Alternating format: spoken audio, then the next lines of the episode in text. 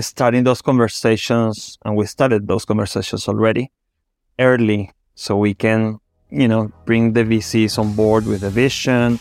I think that in a couple of weeks, when we can show a bit more of the MVP, it, it would become more tangible for them to see. And in a way, always comes back at these earliest of stages is what traction you can show, right? So that's why for us it's so important to you know be outgoing, be speaking, organizing events so people can understand the, the main hook, right? The main value, how we can deliver value already before the, the product is live. And that's what we're focusing.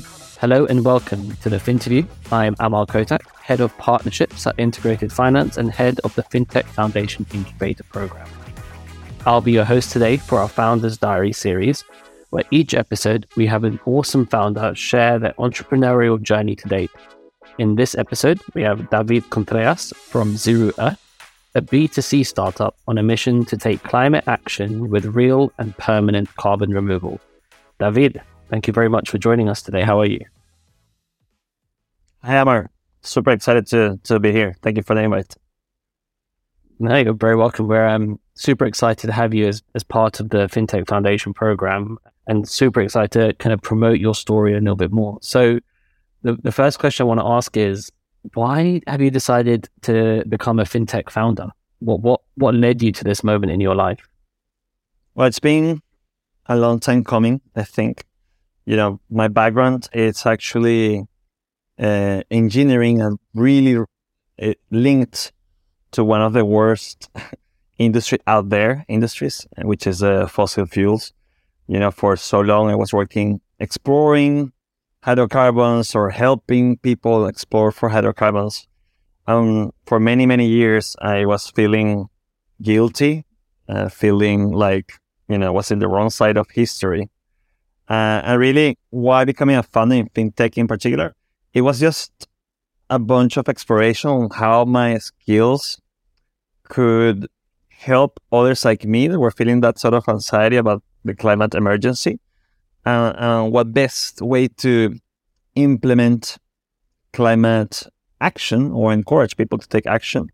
Uh, and I think that the fintech layer and the fintech tech stack can actually uh, be used to leverage that, to encourage people to know their footprint, their data, and how they can actually do something, understanding that that impact, uh, and basically act on how they can reduce their emissions and going a step beyond. And we will talk this a bit later, but how they can actually remove part of that footprint. So that's how we got into into the fintech. it's sort of a looking at ways to uh, just spread the word, encourage people to to you know do more for the environment. I think the fintech or the climate fintech space is is quite a good way to do it. That's interesting. How can you judge a person's climate footprint? Or how are you planning on calculating a customer's or an individual's carbon footprint? Yeah, I mean, the whole last two or three years has been uh, an increased amount of uh, interest and focus from the venture capitalists all the way to the startups uh, looking at the carbon space. So there's something, a huge space called carbon accounting. A lot of people looking at how to decarbonize the business side. We are at Zeru Earth interested in empowering people to know what the carbon footprint is, right? So every single action that, that we do, you know, in our lives, you know, the way we shop, the way we travel, the way we heat our homes, everything has an associated ecological slash uh, carbon footprint, right? I think that a lot of people know about it, uh, I would say the most people really don't actually are that informed, uh, and there's a lot to say about you know providing them with that data, uh, you know, and that can be done by different ways, different surveys that you can give them, so they can know their baseline. So to give you a number, uh, the average UK citizen has a, a footprint annually of 10 tons of CO2, and that may vary depending on how much you travel in particular, depending on how much meat you consume, how you power your home. Are you using renewables versus, you know, natural gas? Uh, And there are a lot of people, in particular the young generation, you know, the Gen Z, the millennials, that are really keen on, on sustainability. They're actually using their their wallets, their money to actually uh, spend money on green areas. And knowing this footprint is actually quite a useful indicator for them to say, well, actually, I can reduce my footprint in this area. Maybe I can take the train instead of, you know, taking the, uh, an airplane to go to, to Europe. Uh, or they can, you know, it's a, it's a matter of implementing sustainable habits that they don't have to be painful or they don't have to be more expensive even to, you know, reduce their footprint and uh, help on the fight against climate change. I mean, that sounds like a a super powerful initiative. I guess is the basic concept then based upon a customer's current spending habits and making them aware of this is your carbon footprint on a daily or weekly, yearly basis, and then providing them the information on how they can then individually look to reduce their carbon footprint? In a nutshell, at Zeru Earth, where we want to become, this is our macro vision. We want to become a super, a climate super app, where yes, that data that you just described from the transactions and the way you know spend based uh, carbon footprint, they can see in dashboards, as you mentioned, maybe after every transaction or you know a summary per per week uh, or per month they will see hey these are all the categories of how i consume and what that translates into you know carbon uh, so they can t- then take you know maybe corrective or preventive actions to say well maybe i'm i'm, I'm just consuming too much red meat understanding that actually red meat is one of the biggest contributors of, of, carbon emissions in the world because of what it means to produce meat. You know, it's so in, intensive in terms of emissions, in terms of actually methane output, in terms of water resources, etc. So it's given them that information, that data, and then not just to say, "Hey, within this climate super app that we're building, you can you can uh, actually partner with some of our alliances that we're building to let's say if you want to reduce your footprint let's say you can switch to an alternative uh, green energy provider or you can switch to a green neobank. Actually the bank element is really important and they reduce the emissions but there are always going to be an element of residual emissions that are almost impossible to reduce and that applies also to to businesses. And that's why we go a step beyond where we want to offer our customers subscription plan where they can remove the rest or, you know, part of the footprint, they can remove it with permanent carbon removal solutions that can lock the CO2 for 100 years or millennia even, right? Because we can discuss why. I mean, there's a whole climate math of why that's important. It's not only reducing, now we're at a stage of emergency that we need to remove as well. And it's that um, that scary countdown clock we have, right? Um, which says we're now a few seconds to to um, to the cutoff or the the cliff of when it becomes irreversible. So, talk us a little bit more. Um, we, we might be getting a little sciencey here, but about how that permanent carbon carbon removal will work, um, and how Zeru plan to fund it with their client subscription based model.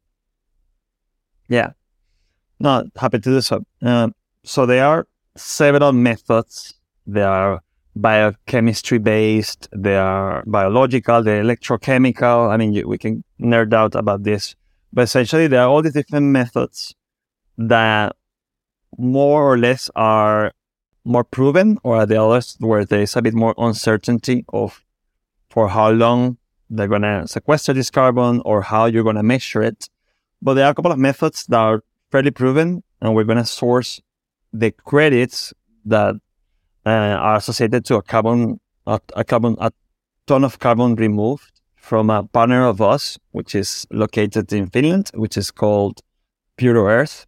Uh, they're basically a carbon registry where we buy the credits from them, and basically we sell these credits to our users and retire them for them. So basically, we know that the the removal happened and that is sequestering uh, you know the carbon uh, for you know, at least 100 years, if, if not more.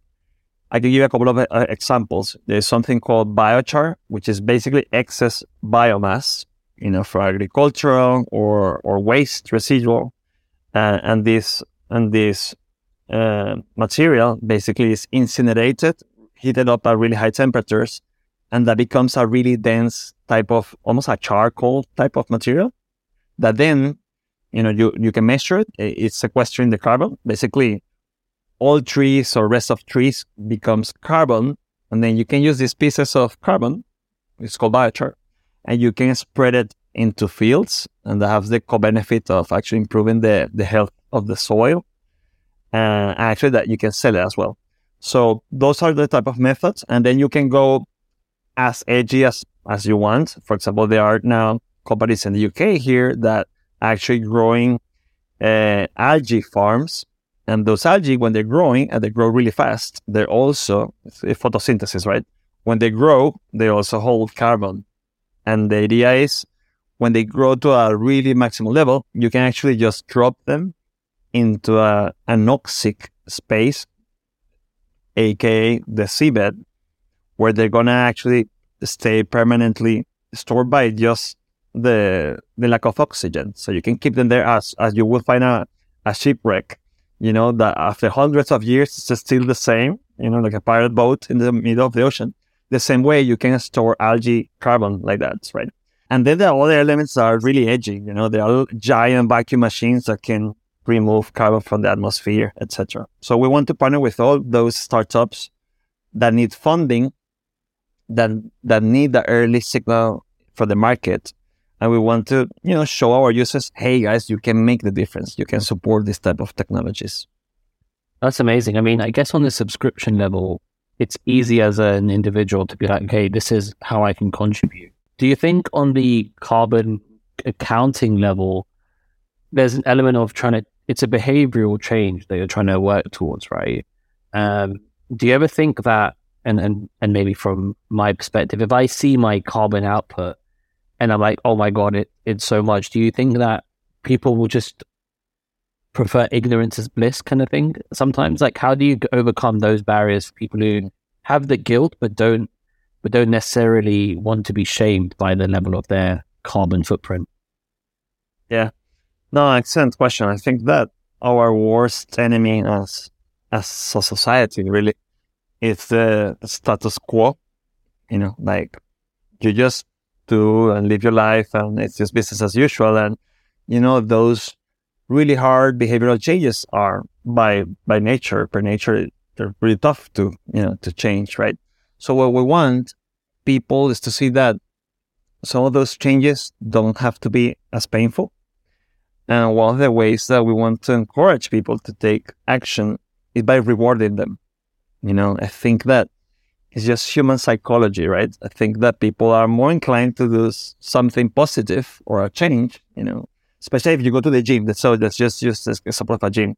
Maybe you go more often to the gym if you kind of mentally you say, well, maybe I can have a little chocolate after after the end, right? Because I worked really hard. The same way, we want to encourage people to have a little chocolate at the end with a green perk or a green discount with some of our partners. You know, we want to collaborate with as many green, sustainable planet friendly companies, let's say a Patagonia, you know, apparel or, you know, someone that is building or, or installing heat pumps, we want our users to do the right thing, contribute for the right cause, carbon removal. We want to reward them for that, rewarding them for the emission reductions that they have. And then they can actually have their chocolate, their little nudge and saying, Hey, you did a really good job. Go and have a 10, 20% discount on this green service. So that's why we want to be a super app. You know, we want to partner with people that have this deep decarbonization while at the same time working on the removal part. I mean, you've clearly thought about it. The vision seems to be there and the way to entice users is is clearly been thought of. In terms of your journey to date, like how has that been going? How far along the path are you? Are you getting close to an MVP stage? Are you in the market? Where are you now? And we're currently uh, working our MVP. So we will be launching hopefully in four months time. So today is 1st of March. Uh, you know, by uh, June, July, will be live, which is very exciting. Uh, and the idea is, you know, Addison and, and this exercise, thank you for the for the invite, is just to spread the word, right? So we're being outgoing there so people can learn about us and working as, as a normal startup, right? Pulling all the cords to build the momentum, build the products, uh, fundraising, all while, you know, keeping the, the, the lights on. And, you know, it's, it's very exciting. It's, it's scary sometimes. Uh, but we're very, very excited about the mission and we're getting really good feedback as well. That's great. And in terms of the fundraising and the feedback, I mean, it's a challenging environment to, to raise funds in. We've spoken to a lot of startups recently um, and a lot of founders. How have you been finding it, considering you're in an area that is closely monitored at the moment, like climate action and becoming green and saving saving the planet is a, is still a hot topic uh, as it has been for the last few years. Have you found that, given the space you're in, there's still the funding available from VCs and and general investors? Uh, the, definitely, the kind of the investment pace, uh, it's similar to other sectors, has has a slowdown, but the climate tech as a whole uh, hasn't been as badly affected. I would say there's you probably have heard this a couple of times. There's a lot of dry powder in the ecosystem, although there is definitely more due diligence, which I would argue it's good. It's good. It was definitely needed, but it's we we're very hopeful. You know, we are, you know, riding a huge macro trend in terms of, you know, carbon accounting, what the young generations are feeling, definitely understanding, you know, these carbon baselines, etc., all the way to open banking. We can talk about a bit about, about open banking, but the, the the signals are clear. Now it's just a matter of, you know, starting those conversations, and we started those conversations already early so we can, you know, bring the VCs on board with the vision. I think that in a couple of weeks, when we can show a bit more of the MVP, it, it would become more tangible for them to see. Uh, and in a way, always comes back at these earliest of stages is what traction you can show, right? So that's why for us it's so important to you know be outgoing, be speaking, organizing events so people can understand the, the main hook, right? the main value, how we can deliver value already before the, the product is live. And that's what we're focusing at the moment. Good. I mean, it's it's a great space, and I'm sure, like you said, there's there is a lot of dry powder out there waiting to be deployed. And you mentioned you the journey can be scary at times. Do you want to touch upon what part of being a, a startup founder is scary and how you how you overcome those periods of, of fear or, or challenge. Yeah. I mean, scary, I would say, quote unquote, right? There are definitely other areas of life that can be more scary. The good thing is that with my two other co founders, we are not afraid. It feels scary in terms of, well, there are so many things that you need to figure it out at the same time and there's just that many hours during the day. So it's like, okay, well, how many hats we can wear? And we're wearing all the hats that, that we need to. Uh, scary in terms of, yeah, we want the launch and we want to kind of back engineer that by the day of the launch, you want many users, hopefully, using this subscription based climate action. Uh, and it's sort of, maybe that's a bit of imposter syndrome and say, wow, are we the right people? Uh, we, we definitely believe we, we are, but uh, it, it's, it's that, right? It's like proving to ourselves and to others that maybe have, have not kind of believed in the vision. It's like, hey, this can happen and this is going to be a, hopefully a, a game changer. I think we want to motivate millions of people, if possible, to, you know, act on this. And then hopefully, maybe I can comment a bit of the strategy after our B2C uh, for mentor is how the sustainability or the action itself can become a gigantic perk, if you want, a gigantic motivator for businesses, you know. So we we have already road mapping how we can start offering to our, our to to B two B, basically uh, to other businesses, how they can engage their own employee base by giving them, you know, a subscription to Zeru as a perk. They can have, you know, the sustainability, the engagement, that kind of rewarding experience of their actions themselves, and then get a bit more motivated on whatever sustainability uh, initiatives they have also in their own companies, right? So we want to challenge them. We want to, we, we can create different gamifications approaches where people in their own units, in their own business uh, branches, etc., they can compete and, re- and be rewarded for, hey, you know, finance is reducing carbon in here more than this other. So we, we're thinking about that that area. I think that is kind of underexplored right now in the in the kind of perk sort of industry. So I guess you always need to think about long term how to expand the reach more than just going after each individual person, but how can you capture groups of people at the same time? And I guess from an employee or employer standpoint, that, that makes a lot of sense.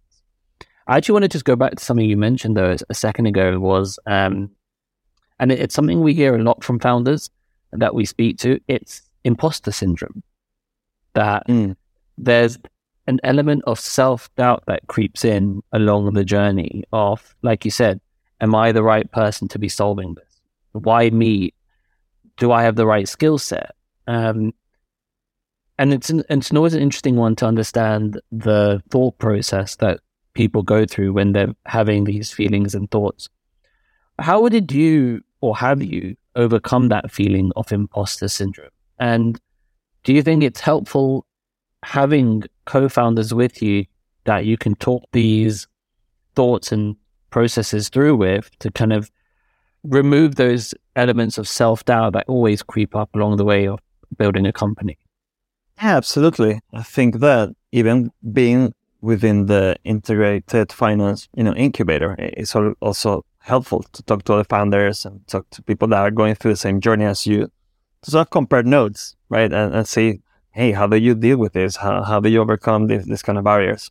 Because it's all, it's all mental, right? It's all in, in your mind and, and how you can actually sometimes maybe talk to yourselves positively, like, hey, you're going to figure it out. Uh, maybe you don't know about this accounting thing or, or this other kind of tech stack, but you just, I think that people sometimes underappreciate uh, the curiosity. I think that once you kind of set yourself a, even a, a outreach goal, it's like, hey, you know, we're to deep dive into this and we're to talk to all the experts. And, you know, even we don't know from the beginning.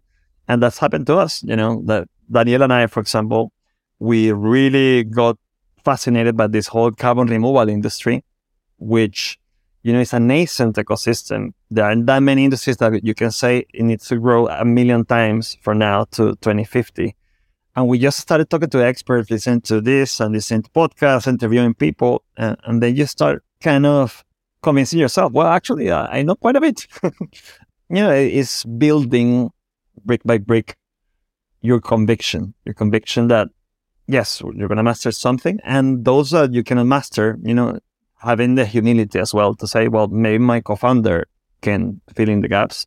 And hopefully at some point, once we start, you know, uh, raising the round, maybe making some key hires of those kids that we may not have in the team yet, right? But that we can, you know, with, with some budget, we can allocate to other experts, for example. So that's, that's all the plan, right? It's like high conviction, confidence, but at the same time, humility. and do you think you would have started this if you were on your own, if Daniel wasn't with you? No, I don't think so. I think that it's always good to be in the journey with someone. Obviously, we have a third co-founder, Sanjay, is, is with us from, from Switzerland. Uh, he's also been great and he has wealth of experience as well. So I feel the three of us are quite complementary in terms of, you know, the the strategy, the the business development, sales. Daniel, for example, is really good at operations and keeping us tidy and having the processes, and and Sanjay is more kind of the the tech stacky and, and the sort of the CTO hat for for the moment, right? Uh, so I think that we're quite complementary. Uh, but we know also our limitations, you know, in terms of our B2C approach. We know that we need to partner with certain areas or kind of uh, go to market with people that have done that in the past, or maybe you know part, part partner to basically send the message across with the other organizations as well. So we're looking into that as as you speak. Nice. So yeah, I mean, it's it's interesting you say that you probably wouldn't have started this on your own, and we hear that a lot in that not only from VCs who prefer a a combination of founders to have specialities or specialisms in in different business areas, but also from other founders who find the pressure is off or reduced some maybe somewhat when you there's other people you can rely on, right? It's not everything on you. And and you mentioned that being a startup founder, there's it's a mental game as much as anything, right? To handle the pressure and being able to lean on or rely on your peers and um, is such an important factor. I guess between the three of you, when you would have started Zeru and you would have foresaw like the challenges that may come as you progress to sign a company, what were some things that you've experienced as challenges that you didn't expect when you all sat down the table and were like, right, let's let's build this this awesome company together? Good one. Well, one of the key challenges that we will face and we, and we are facing, to be honest, is that we are all fully remote. So I'm the only one based here in, in London. Uh, Daniel is in Chile and Sanjay is in Switzerland. And that comes with great flexibility. I think we, three of us really, I mean, that's all we know. You know, we, Daniel and I actually had worked with another startup before, uh, very remote as well. So we know what it means. Uh, but that comes with also setbacks, right? So we have flexibility. We cannot work asynchronously, but there are some times where you know, being in the same place at the same time brings a lot of, uh, you know, upside, right? In terms of solving something right away, you can just sit, or maybe you can, even in terms of the intimacy of being in the same place and just grabbing a beer, you know. We haven't met Sanjay, you know, in person, which is strange. You know, Daniel and I go go back all the way to 20 years ago, but with Sanjay, we don't know him yet. We don't we don't have that intimacy that we would love to otherwise. Uh, so yeah, it, it's it's a matter of understanding those setbacks and try to mitigate them. Right? How do you build even within a, the three of us a culture that encourages sort of being vulnerable to those like hey i'm to be full-time sometimes uh, i'm taking my kid to to the doctor or whatever so you know you work a bit later uh, during the night for example uh, so yeah there are ways where we we try to make the most out of it hopefully at some point we can open the, the, the office here in London. that would be great.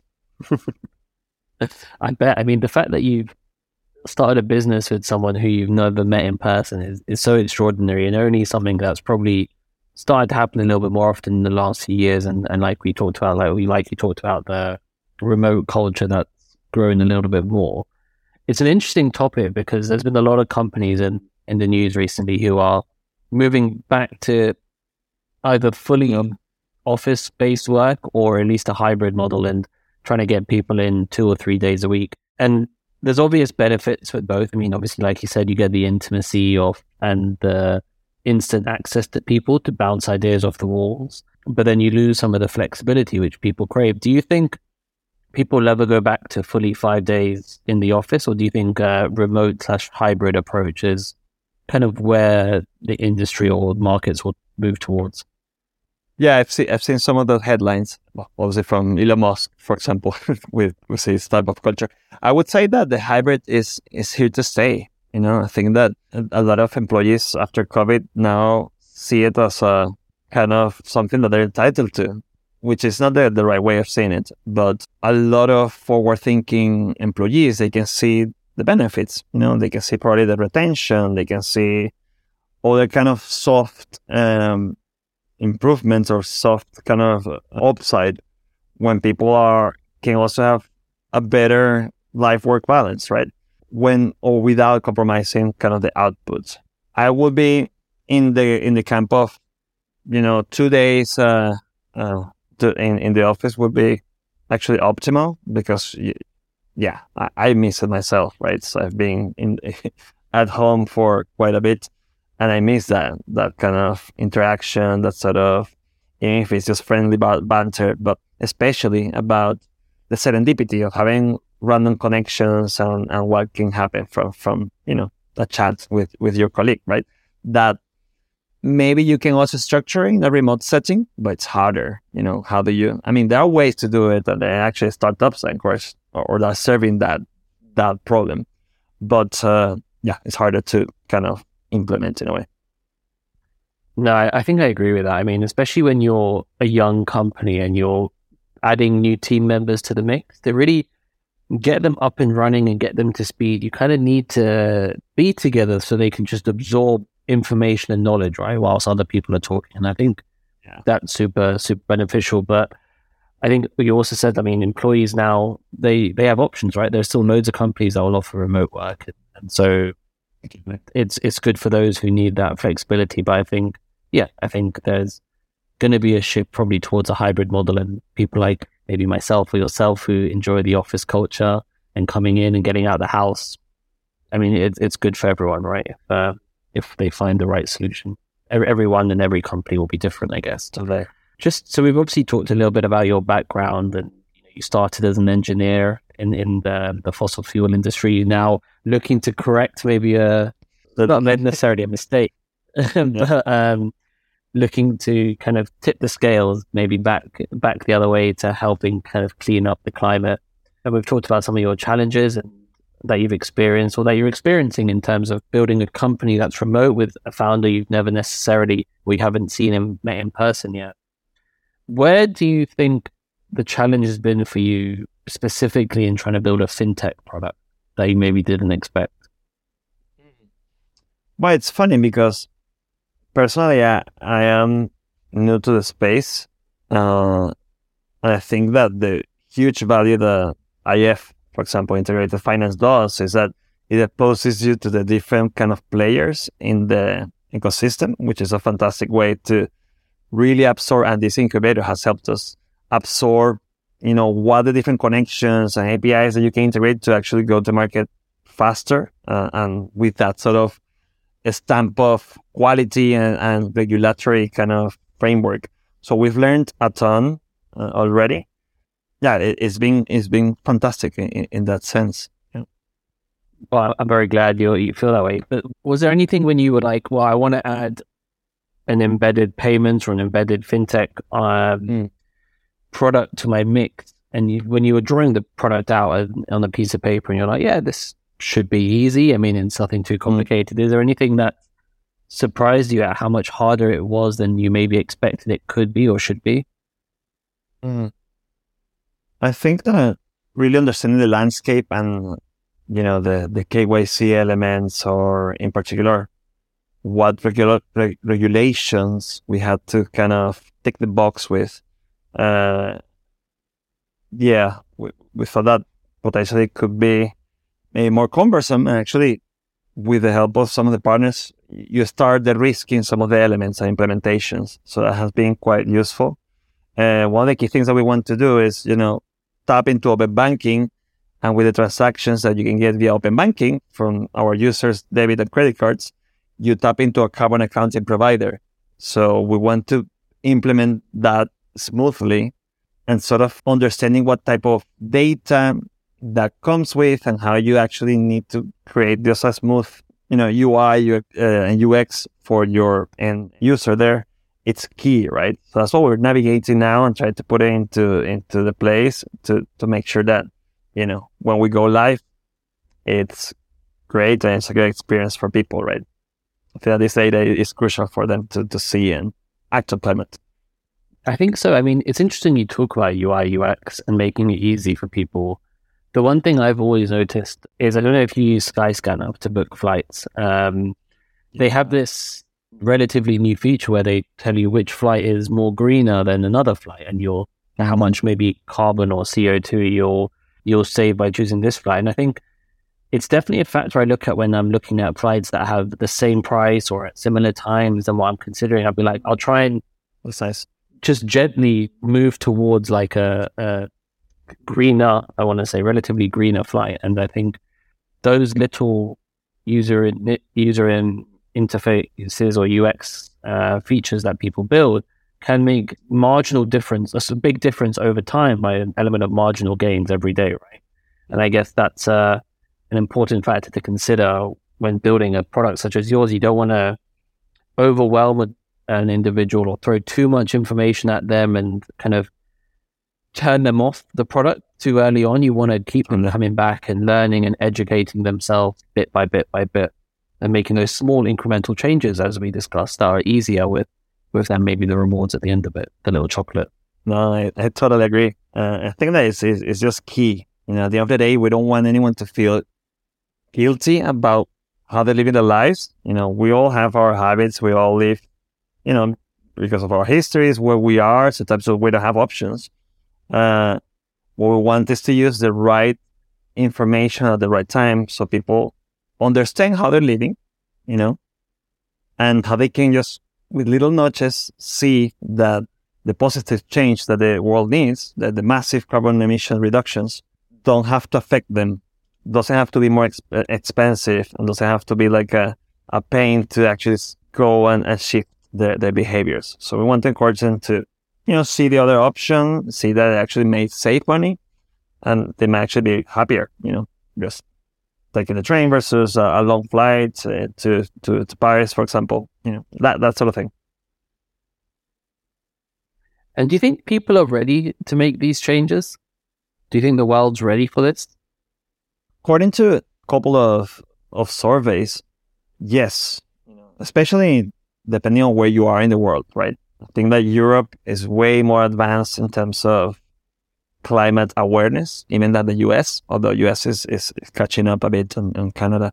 Uh, but in particular, the, the, the, EU and the UK are really demanding green options. Despite even the cost of living crisis, you know, people are demanding uh, and looking at, you know, how their purchases and the money and even the banks. I mean, there's a new wave of people that say, hey, you, you know, I don't want to bank with a, a big traditional banking because look what's happening with my money. You know, they're actually fin- financing uh, polluting industries or you know or gambling or whatever. People are actually choosing now other type of options where they see the positive thing, change. Right? They see also the eco labels and they're being more educated on what those mean and try to be more wary of greenwashy claims. Right? Because that's another huge problem. So so yeah, I think definitely it's the right time the right moment to to kind of encourage people for for more of this. Well, I hope so. I mean, it only takes one to make the dominoes fall, right? I mean, it, there's always going to be early adopters in the space, and hopefully we're at that point, and then hopefully Zeru is the is the gateway to mass adoption, and everyone making small incremental changes for the benefit. Um, David, look, it's been great to have you today. Um, for my last question, I normally ask people if you weren't a founder, what would you do? But as you're a founder, that question doesn't really resonate. So my question to you is, if you weren't a founder of Zeru what would you be doing in your life at the moment? Oh gosh. Uh, well, you know, last year was interesting. So I struggled with this decision quite a bit. Like I was in the midst of a venture capital program for underrepresented uh, folks. I highly recommend it, by the way. It's called Included VC. And for a couple of months, I was like, yeah, I love the venture capital industry. I love climate tech. I want to help founders and go through the motions of what means a VC and how they think, how they structure the portfolio, etc., etc. I just became more and more intrigued by actually being a founder. You know, and I saw the potential that maybe right now, as a founder, I may have way more impact than as a junior VC or a, a, even an associate VC. You know, that has small kind of decisions in a larger form, fund. And I decided that that was sort of the decision that, you know, tilt the balance. It's like, gosh, in terms of impact, if I even uh, average average uh, successful on this on this uh, endeavor on this mission you know we can create jobs and we can you know hopefully remove thousands and thousands of tons of co2 out of the atmosphere right? So that was, you know, sort of convinced me, you know, you know, I need to try this. If it's not me, someone else is gonna do it. so I had to go all in, and I have luckily the support of my two co-founders, my, my advisors, my wife. You know, big shout out for her because she has to really, yeah, go through a lot of things with, with me on this. Well, just like it's uh, where people say it takes a village to raise a baby, it takes a, a village to grow a company for sure. Totally. Well, David, thank you very much for joining us today on the Finterview podcast. It's been a, a, pleasure to have you and learn a little bit more about Zeru Earth. Thank you, Amar, and congrats on, the, on your work uh, on the IF. It's been really helpful.